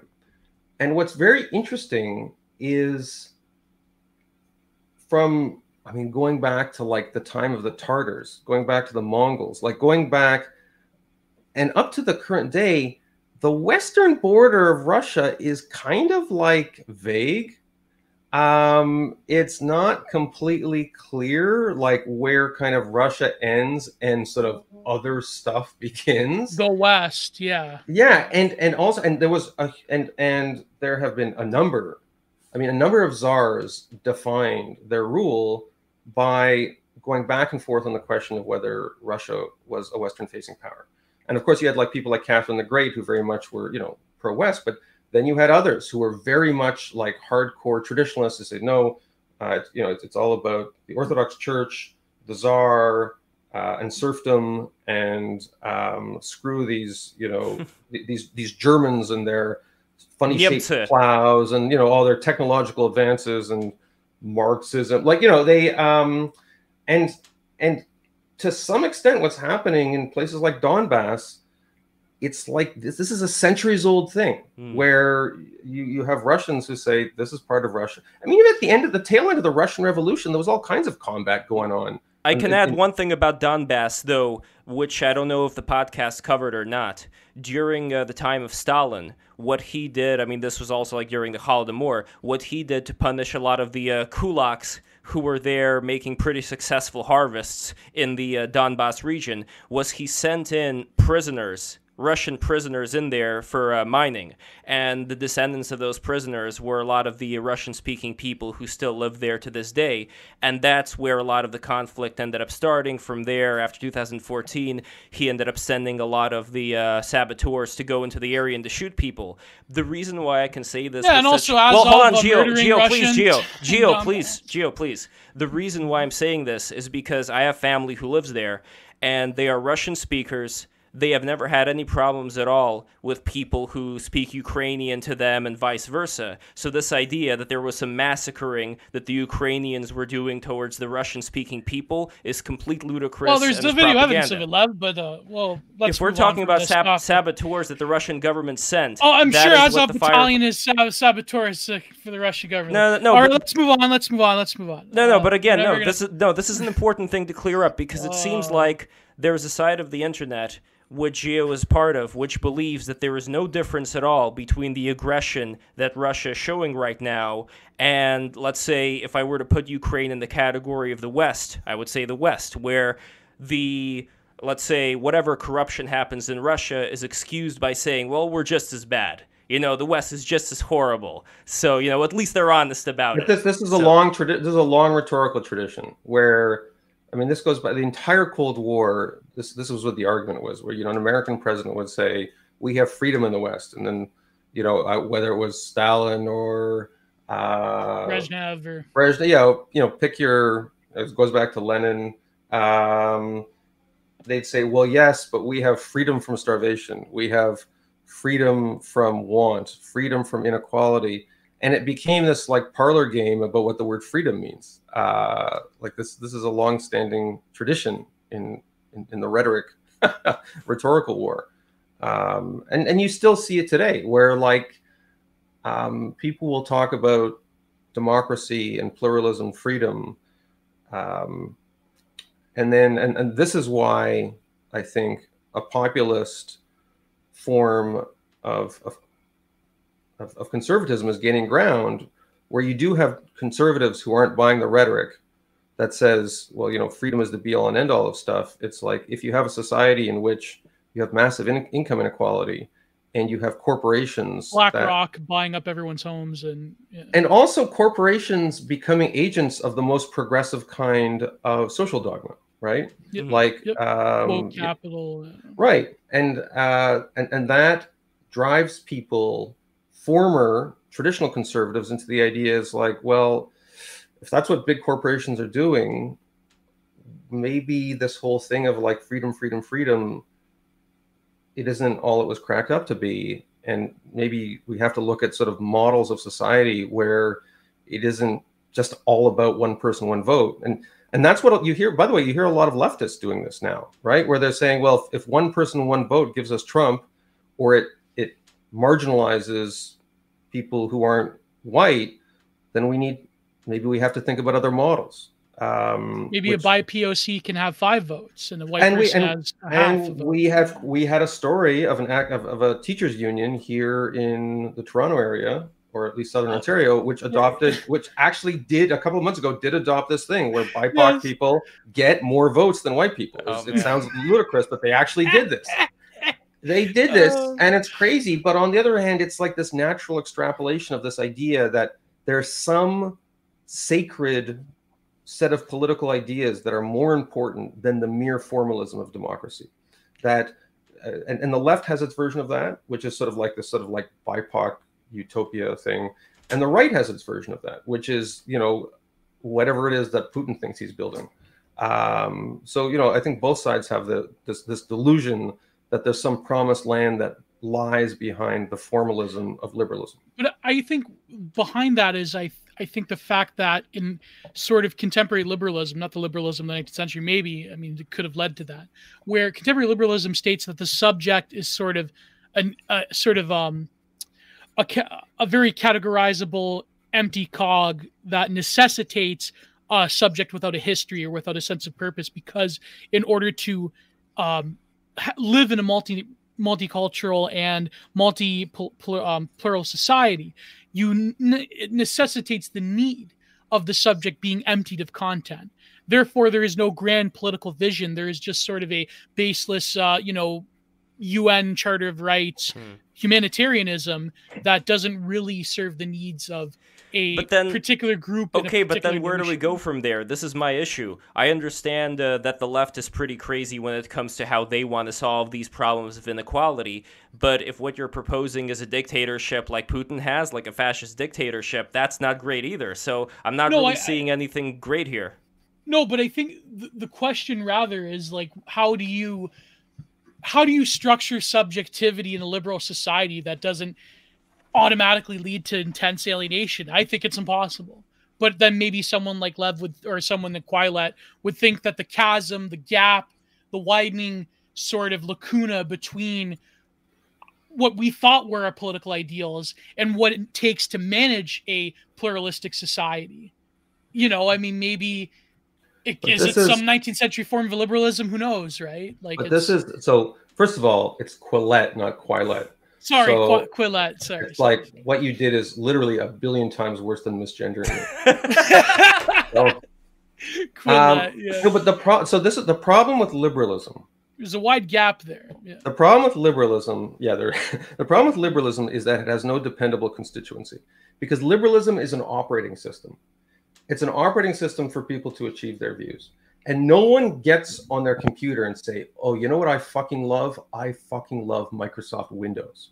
I love installing new drivers. I love clicking on program icons. I love clicking on updates." Everybody hates the operating system because the operating system is a drag and the operating system is buggy and the operating system crashes. But without an operating system, and you just say, well, you know what, screw the OS, just get me straight to Steam because I want to play first person shooter games. That's all I want. Like, it's like, okay, but you know, then what are you going to do? And yeah. and and liberalism yeah. and, and Quillette's can be a lonely place for cons- from cons- in regard to conservatives who hate us and liberals who hate us, or progressives who hate us, I should say, because if you're so focused on well, like, what can liberalism get me? Um, can liberalism get me national glory today? No, okay, not interested. Can liberalism get me my BIPOC utopia, where every profession in my country is racially delineated in exact proportion to the races that exist in my country? Oh no, you can't do that. Okay, well then liberalism is racist and I hate it. Like we live, I guess liberalism has always been like this. Everyone's always complained about it um, because it never aligns exactly with what they want, with what they really want. No one really wants liberalism. What they want is X, Y, and Z, and they like liberalism to the extent that it'll help them get X, Y, and Z. Yes, it's funny because uh, you know the the founder of a lot of contemporary right wing thought, him himself being a member of the tribe, but Paul Gottfried said this exactly in After Liberalism. Like he he directly mentions actually um, the Ontario Charter of Human Rights that was drafted in. Wow, that sounds like a really yeah. boring book. If no, it's quite it's quite lively. It's no, quite, but it, you had it me predicted right wing discourse and you like you had know, me before. until you said, and then he really focused on the Ontario. Like I said, wow. he, like he, it was a few pages, but he used you gotta illustration. Work on your showmanship, Gio. Yeah, I like, know. Yeah, All right, but like... that okay, but then I'm trying to figure out. So it was an aside. It was okay, so so so, so John as you may already know, I am in your position. I am a liberal. I consider myself to be a classic liberal. The chat hates me for it, and I don't give a crap if they hate me for it because I think it's the best position you could possibly have. But what I don't understand is why isn't Geo a liberal? Can we get Geo to become a liberal today? Never. But, but For, so not only do I do we not want Geo to become a liberal because the thing is about liberalism requires some sort of foil and and you see this right. in the way people talk about right. liberalism because when when somebody says um, hey let's i don't like this book let's burn it right and you say no no no you shouldn't burn it because then we're like then we're like the nazis then we're like you have to use historical memory to remind people because it's true at that moment if it's a bad book of course we want to burn it why wouldn't we want to burn a bad book like and you have to say zoom out look at history, see where this leads. That's why people make fun of Godwin's Law on the internet, where every conversation, like within 15 minutes, gets to someone being accused of Hitler. The Austrian painter, yeah. To some extent, that's a predictable feature of any discussion of liberalism because liberalism cannot be justified except by reference to the alternative. And the alternative is right. always like, well, it's we a relative identity at the end of the day because it claimed to have conquered all other ideologies. But oh, sorry, go go ahead, John. Go ahead. But well, it's I mean, this was sort of Francis Fukuyama's thing to some extent. It says I'm not sure he used the term conquered, but to me, liberalism is the residue that still exists when you boil away everything that is utopian or um, murderous or totalitarian or leads to those outcomes. And right. you say what's what's the operating system which prevents us from those outcomes? And unfortunately there is no os that gets you um, that always prevents you but liberalism is the best we have but but it no depends on who you talk to though because i would think that a lot of political factions would say that liberalism leads to the same amount of death and destruction just it's hidden under no. the guise of humanitarian intervention or so but, but well the data says otherwise like so I don't know if you guys are New York Times readers, but the New York Times had, I mean, look, one thing liberals and conservatives agree is that they hate the New York Times, but I, the New York Times print edition at least had a pretty interesting graph yesterday where they showed total deaths from military combat by decade. And I got to say, since the Korean War, like the world on a per capita basis has experienced the 70 most peaceful years it has in, in, in the history of the world. But and, and, and this has been and this has been a liberal era. That's that coincides with the liberal era until Putin ruined it. Yeah. Well, no, but but it's ruined not it just like, but well, I mean, well, I guess you'd have to like put an asterisk on Iraq no, and Afghanistan. There's a no, lot of asterisks. there's a lot of asterisks. Yeah. I agree. But yeah. no, but what I'm saying is that even besides, well, well no, even with that though, hold on, real quick. I gotta get into I gotta get in about the Iraq thing. I gotta get into the Iraq thing. Well, correct no. me if I'm wrong, Jonathan. Is it not the case that so far, in terms of any of these interventions, wars, whatever you want to call them, with Iraq, Afghanistan, these areas, so far America has not gone into the equivalent of Canada or Norway. It has gone into areas that we could say are fascistic in their system of government. Not to say that it's great that America did that, but just so we have a, an order of operations here.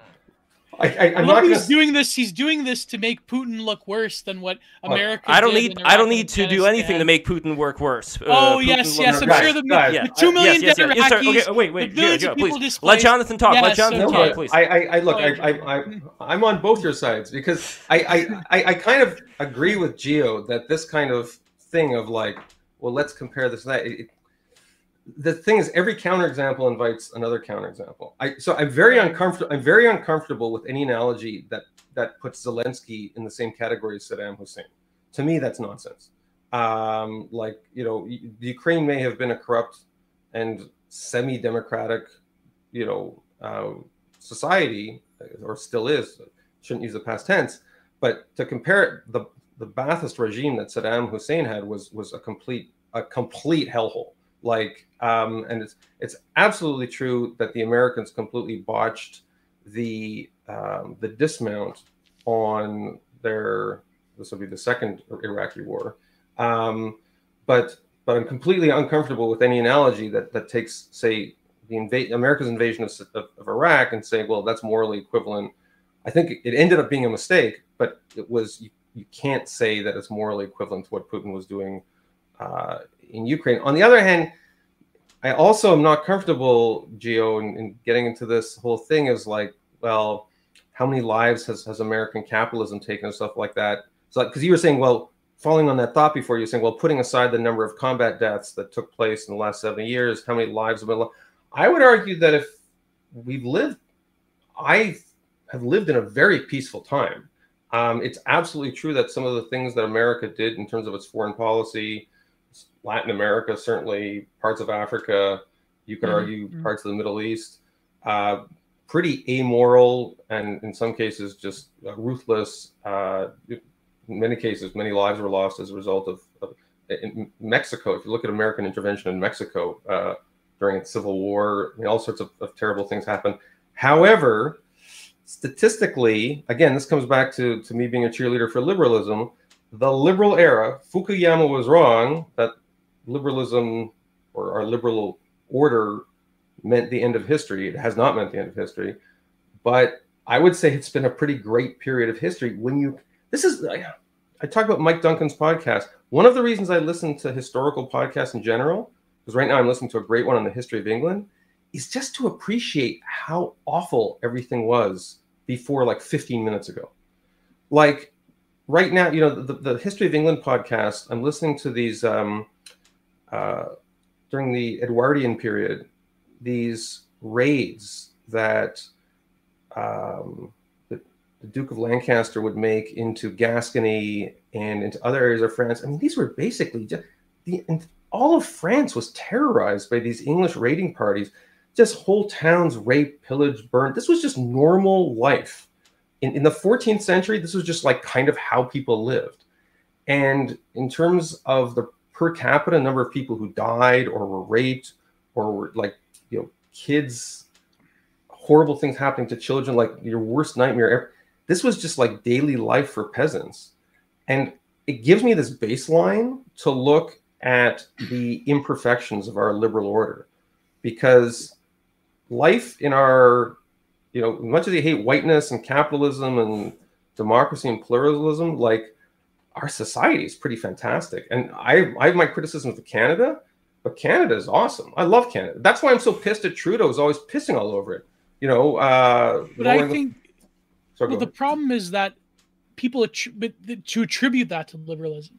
That's the mistake. A lot of what liberalism purports to do in terms of So what do you attribute to? So who do you? Well, do you- technological advancement is probably the biggest um, oh, mask of any contradiction that exists within liberal society. I think as time goes on, as those contradictions become more apparent, then we're going to probably see maybe not as extreme as you know the periodic invasion of England towards France, because you know, as you know, every king, you know, if uh, there's not enough tax money, invade France. Um, you know, the Duke of Wellington didn't perform as well, invade France. Then, but I think like as time goes on, we're starting to see that those contradictions are seeping above the surface, and who knows what's going to happen. well, China. Especially if we have rival power blocks. China well, yeah, show- like China. China shows us that that uh, a Hmm. great a great power can enrich itself and excel technologically without Right. all of the liberal. Although even China has adopted econo- economic liberalism to a great Right. extent. Yeah. Yeah. So, guys, And, how- I, and and their their level oh, of growth, if you can really trust yes? the numbers as well. That's Wait, wait, problem. Jonathan, I had a question. Yes, Jonathan. Uh, this is a meta question. Like I, you guys have an incredible amount of energy. How long does these podcasts go? Because I'm losing it. All right. Well, we go. I think we can we, go like- can uh, pretty much end it uh, in the next five minutes. I wanted to. What- Yeah, I wanted to ask you one Okay, more G-. Gio, Okay. Gio has a question, but before that, I have one more question to ask as well. And Jonathan, I really appreciate you being here doing this. And the question again, I feel like this is kind of a mini intervention for Gio's side of the internet because what BTR Oh, what BTR mm. does, no, no, I'm serious. What BTR Every does, week, Jonathan, what week. BTR does is it brings in mainstream people together with people who are from the very online, so that people can under- understand each other more, so that bubbles can be broken. And I feel like right now, the reason why I mentioned this guy, Bronze Age Pervert, he is this uh, Twitter moniker. He wrote this book called Bronze Age Mindset, is because I really feel like a lot of the things you were describing the rapes, the pillaging, all that that is something that was encapsulated within the Bronze Age Mindset book as being something that a spoiled society does not have access to today. So it's almost like a lot of people online long for this time where they got to, you know, show how tough they were and, you know, suffer Well, against the elements. And Well, that's a caricature. Bronze Age mindset is more of, I guess you would call it Nietzschean vitalism. It's very much um, Hellenistic. You know, um, they talk about how decadent Western society has ignored the beauty of the body and so forth. And uh, BAP he um, has really, um, I would say, an alternative to the typical like white nationalist politics of like the far right and a lot of people has they've created an aesthetic around Bro- uh, Hmm. Bronze Age period. but it's similar to It's of Spengler. like a- it's, spe- it's similar yeah, it's to very much Speng- Spengler or Ernst Jünger or Yeah. Nietzsche. uh, Very much that. Yeah, but again, it, do- it does it does it does seem really weird to me that a lot of these people are very online and they're looking at a time that they've never existed in. I don't know. I A lot don't know what can be done. as well. That's a big thing. too. Sure, and I Yeah. respect that. I respect the bodybuilding and the raw egg slunking. But in general, Jonathan, my final question to you before Geo's question is what do you think can be done here as far as grabbing this need for romance and channeling it into something that would not, let's say, advocate for a dictatorship like Putin's? So, first of all, Geo, I gotta say you, you take a lot of abuse here, but I, I but you, you don't make I'm it easy- used to it. Don't worry. But you don't make it easy on yourself because you know you say this stuff like, "Oh, it's not creepy. It goes back to Nietzsche," and I was like, "No, no, no, dude. like that's you're, you're you're not helping yourself." So it's No, no. uh, I'm like as a Catholic, I have a lot of problems with it. I get it, but I, even I just but like all of these strands go to go to go to some pretty. You have to be be very careful where the uh, where the mines are because there's uh, there's a lot of stuff. Well, I So- mean, I could mention Julius Evola and all. So, yeah, that's uh, almost as bad as Nietzsche, I guess, or maybe worse. So look, um, I, I think I, I see this. I live. I, I'm I'm very fortunate. I live a privileged life, and as a, as a result of living a privileged life, I'm surrounded by people who have up, many of their basic needs satisfied. Right. So Right. they have they have they have money, they have food, they have shelter, they, and so it's interesting to see what happens to these people. A lot of them become really religious. They become, or they become very Zionistic, which is not the same thing. Um, or they become very passionate about like some, to my mind, like obscure gender thing. Like they just announce that their kid is like gender queer, and it's a thing and it's always been a thing and if you don't believe it's a thing then you're not my friend and like they They're become reading ver- or whatever. Yeah. They Judith become- Butler. Yeah well i mean judith butler was old fashioned by the standards of some of the stuff that Oh, he, yeah, yeah. but Even all- Michel Foucault is incredibly problematic to a lot of their. his life was very problematic so uh, this is this I get a lot of heat on the right wing for being a because I when I went, went to grad school that was my big thing, Michel Foucault. But please go go, go ahead, go ahead. yeah he's uh his, his his life was a little weird but he um but the point is that you know i just interviewed sam harris on my podcast and for him it's like he wants he's this guy like obviously very wealthy very successful but he he longs for this the transcendence that comes from meditation. And you see the jordan peterson fans is like they're looking for a sense of mission. And Right. ev- everywhere around and you see this especially often among people whose needs have been met in life is like what am i here for? Like you know my wife earns more money than me. Uh, you know what's what's my mission? What what, what can i contribute and and they start going on these historical reveries of like an age of like where i was like a teutonic knight and men were men and was like it's all bullshit but it's bullshit that's grounded in this essential human longing to be the hero of your own story and to have a romantic vision of life where you're conquering enemies, you're helping your tribe, you're protecting your family, stuff that modern life makes difficult. And you know, and so a lot of these guys we say, oh, you're in you're an incel or you know, you're some kind of like hipster fascist. or we call you a bug man or whatever. Yeah. I mean, like you've recited some of these names here. I, I don't even know half of them. But the point is that in the same this we're going full circle here because we talked about the conspiracies thing. I said we're never going to get to a point where people don't need explanations for evil because bad things always happen to good people. By the same token, the problem of human comfort and human wealth is that it generates a society where people have no heroic sense of their own purpose Exactly. because because their needs have been met and so they often go into these like weird and sometimes unsettling historical mythological spiritual religious or to my mind radical political ideas which supply them with like they're the guy they're the, they're the airbrushed viking on the side of the van who's like draped in fur and defending the castle from the monster like that's kind of what a lot of especially men want to be more than women because men derive their social function from facing external threats instead of tending to their loved ones. I thought I'd just finish on something wildly. Yeah, but also the average middle class woman, I think, is like really. You could say the average middle class white woman is like the most privileged being in all of human history when you really think about it. Hey, That's probably why. I, I don't know how many of them. I don't know how many of them are in the comment thread, but shout out to all the Karens. I, you know, I'm, I, I'm I'm married to one.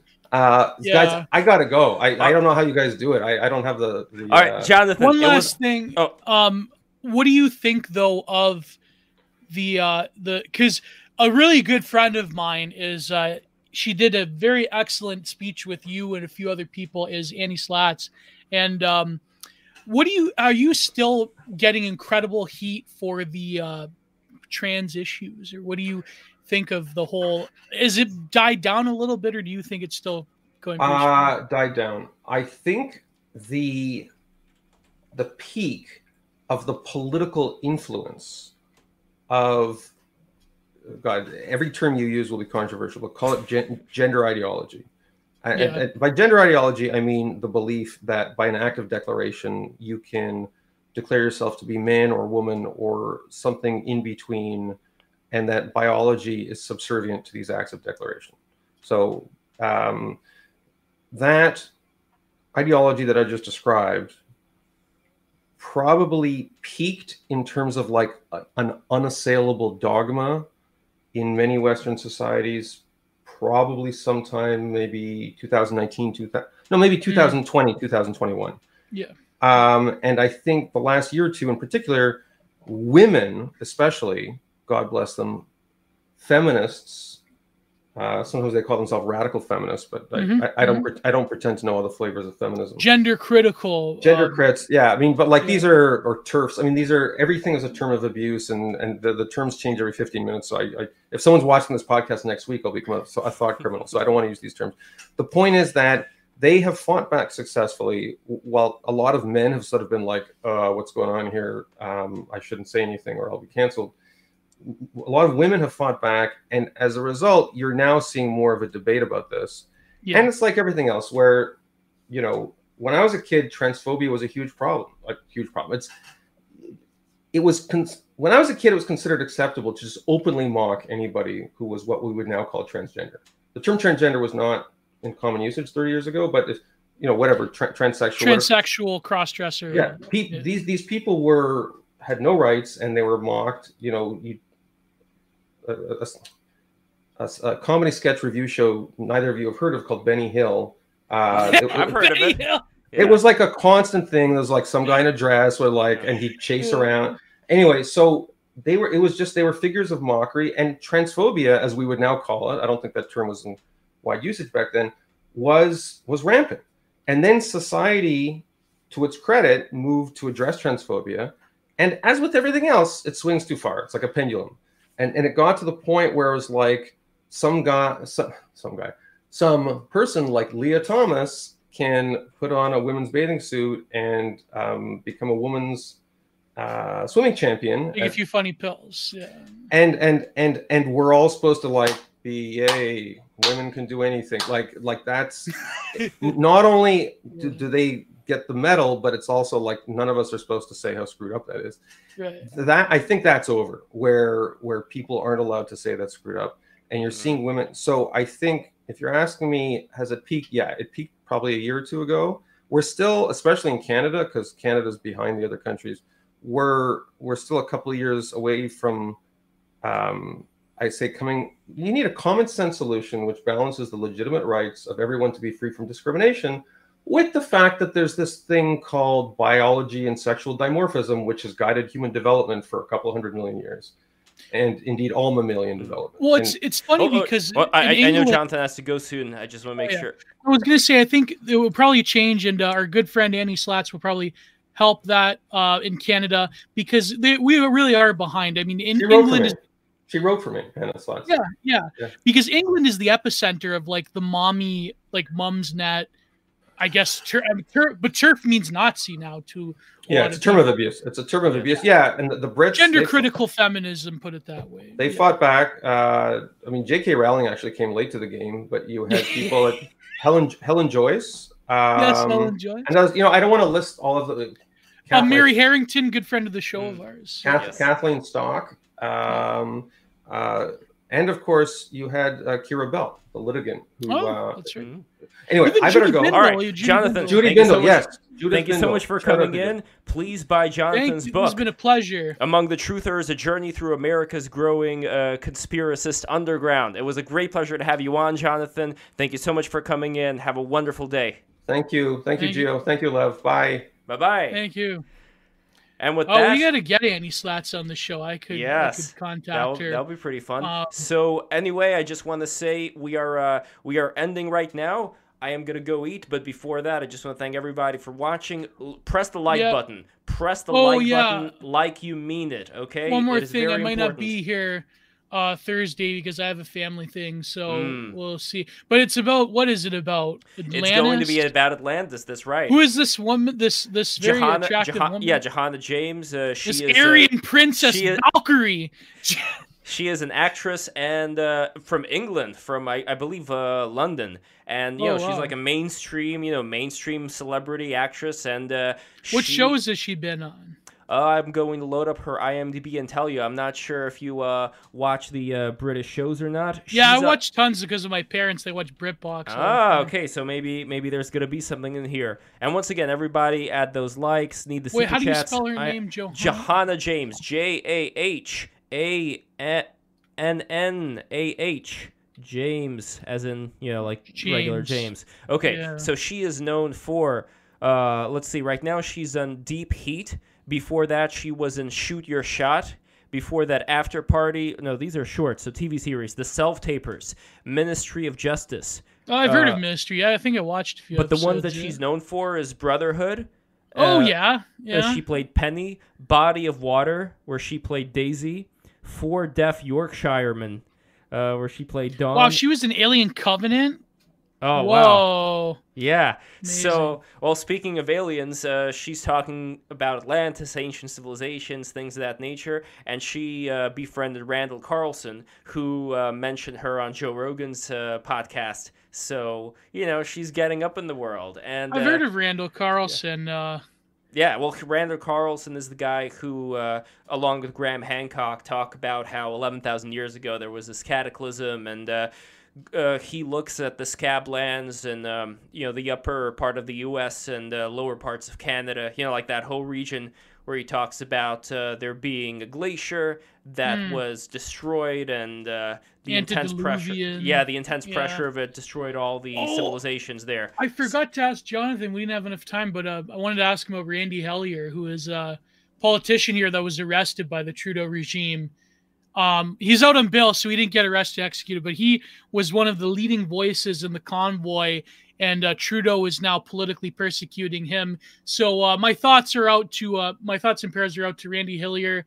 I know he says some kind of radical stuff, not like radical, like in, uh, you know, like in a white now way, but he says like you know boomer, you know, I guess you could say boomer conservative stuff. But no, I mean his they they targeted him from the beginning. So too bad I didn't get to ask Jonathan about that.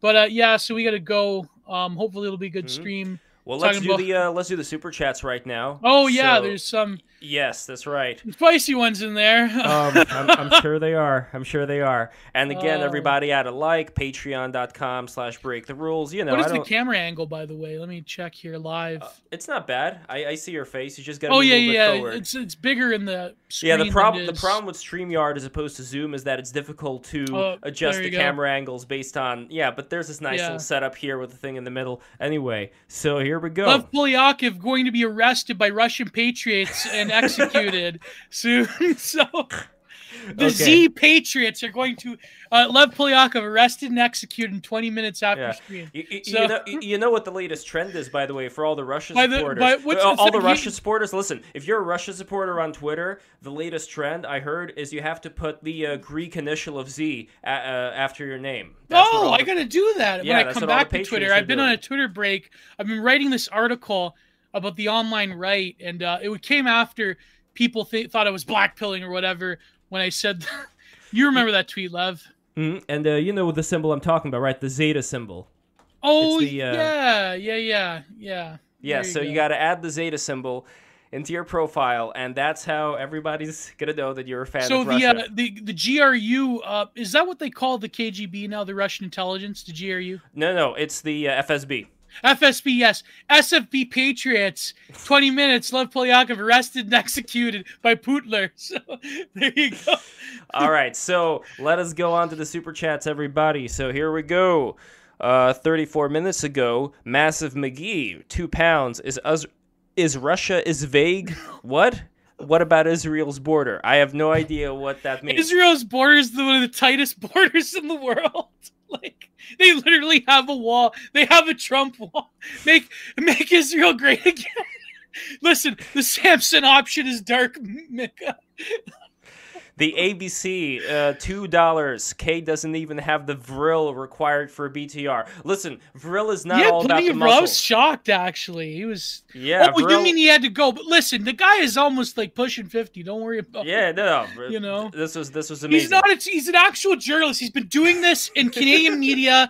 I've been reading him in the most mainstream of papers since I was literally 13 years old. He is not a Since fucking were- Germany online since schizo. you were since you were 13 years old, since you were in your diapers, you've been reading him.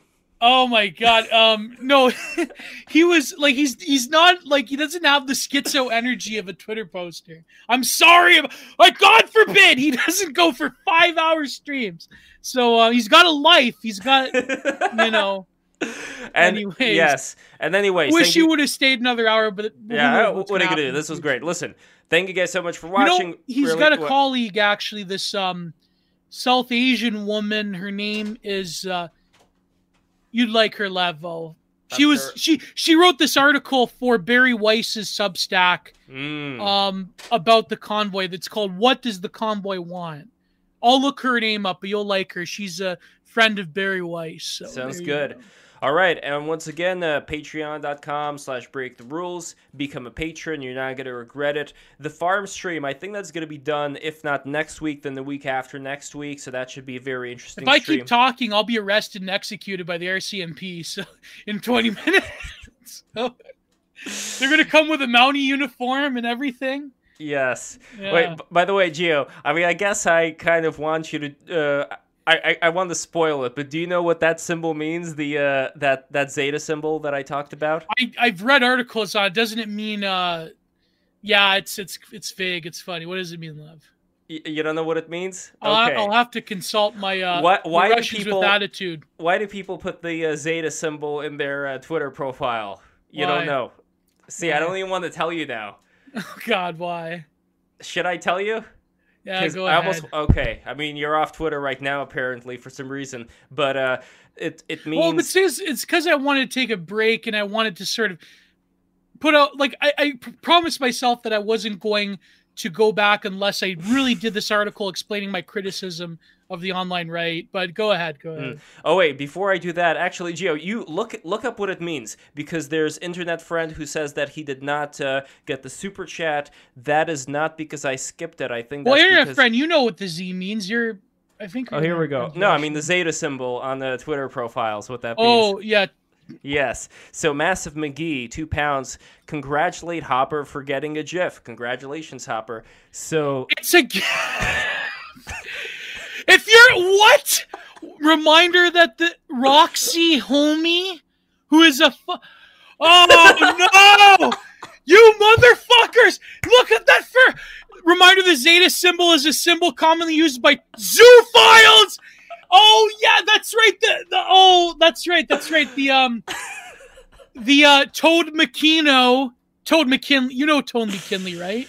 sounds familiar. Did yes. did the the did the um the really sick, disgusting podcast? Thank God that guy's burning in hell. He died of pancreatic cancer. The zoo t- zoo zooier than thou podcast. He did the documentary on the zoo zoo tales. Um, apparently the Z symbol in the Greek is uh, for zoophiles. Um, reminder: the symbol is commonly used by Twitter by zoophiles. If you see symbol in a user's display name or bio, block immediately. No respect for anyone who abuses animals. Oh, this tweet is from 2020, from from a furry. Yeah, Gio, I expected you to be up on these things, and Yeah, well, I mean, I, I guess like it's how 4chan took the um, you know, free bleeding or whatever. Like they took it's Foucault called it a counter discourse, love. We're take us based Russian right wing nationalists are freeing the Greek Zeta from the furry zoophile perverts who deserve to burn in hell for touching animals. In fact, in in a in Putler's Russia, furries are well. We're gonna get them. We're gonna help them along. In Put, Putler's no, the only Russia. furries that are allowed in Russia are bears. But anyway, uh, this is this is They, the no, they call them shamans, Lav. Up there in Siberia, they have the bear suit. Um, what what what are, what are those group? What's the group called? That they they came up with the term shaman because of that. And di- I should insult them by associating them with furries, but you know they they well, drink. we already had a stream about that with the furries, where there was a an angle about shamanism that was Yeah, yeah, the reindeer. Yeah. What do they kn- call them, Lev? They they dress up in bear suits. Oh, I don't know, Geo. I, Lev, I you're Russian. You even know they're the top indigenous Russia. I'm, I'm a bad Russian. I'm a bad Jew. I'm a great American. What can I tell you? Oh Okay. anyway, this is the end of the stream. Thank you guys so much for watching. Oh. Really appreciate it. Tune into the Atlantis thing. You're gonna see that as soon as this stream ends. So be sure to uh, bookmark it. You know, set a reminder. It's happening. It's happening this Thursday, 3 p.m. sharp. Take care.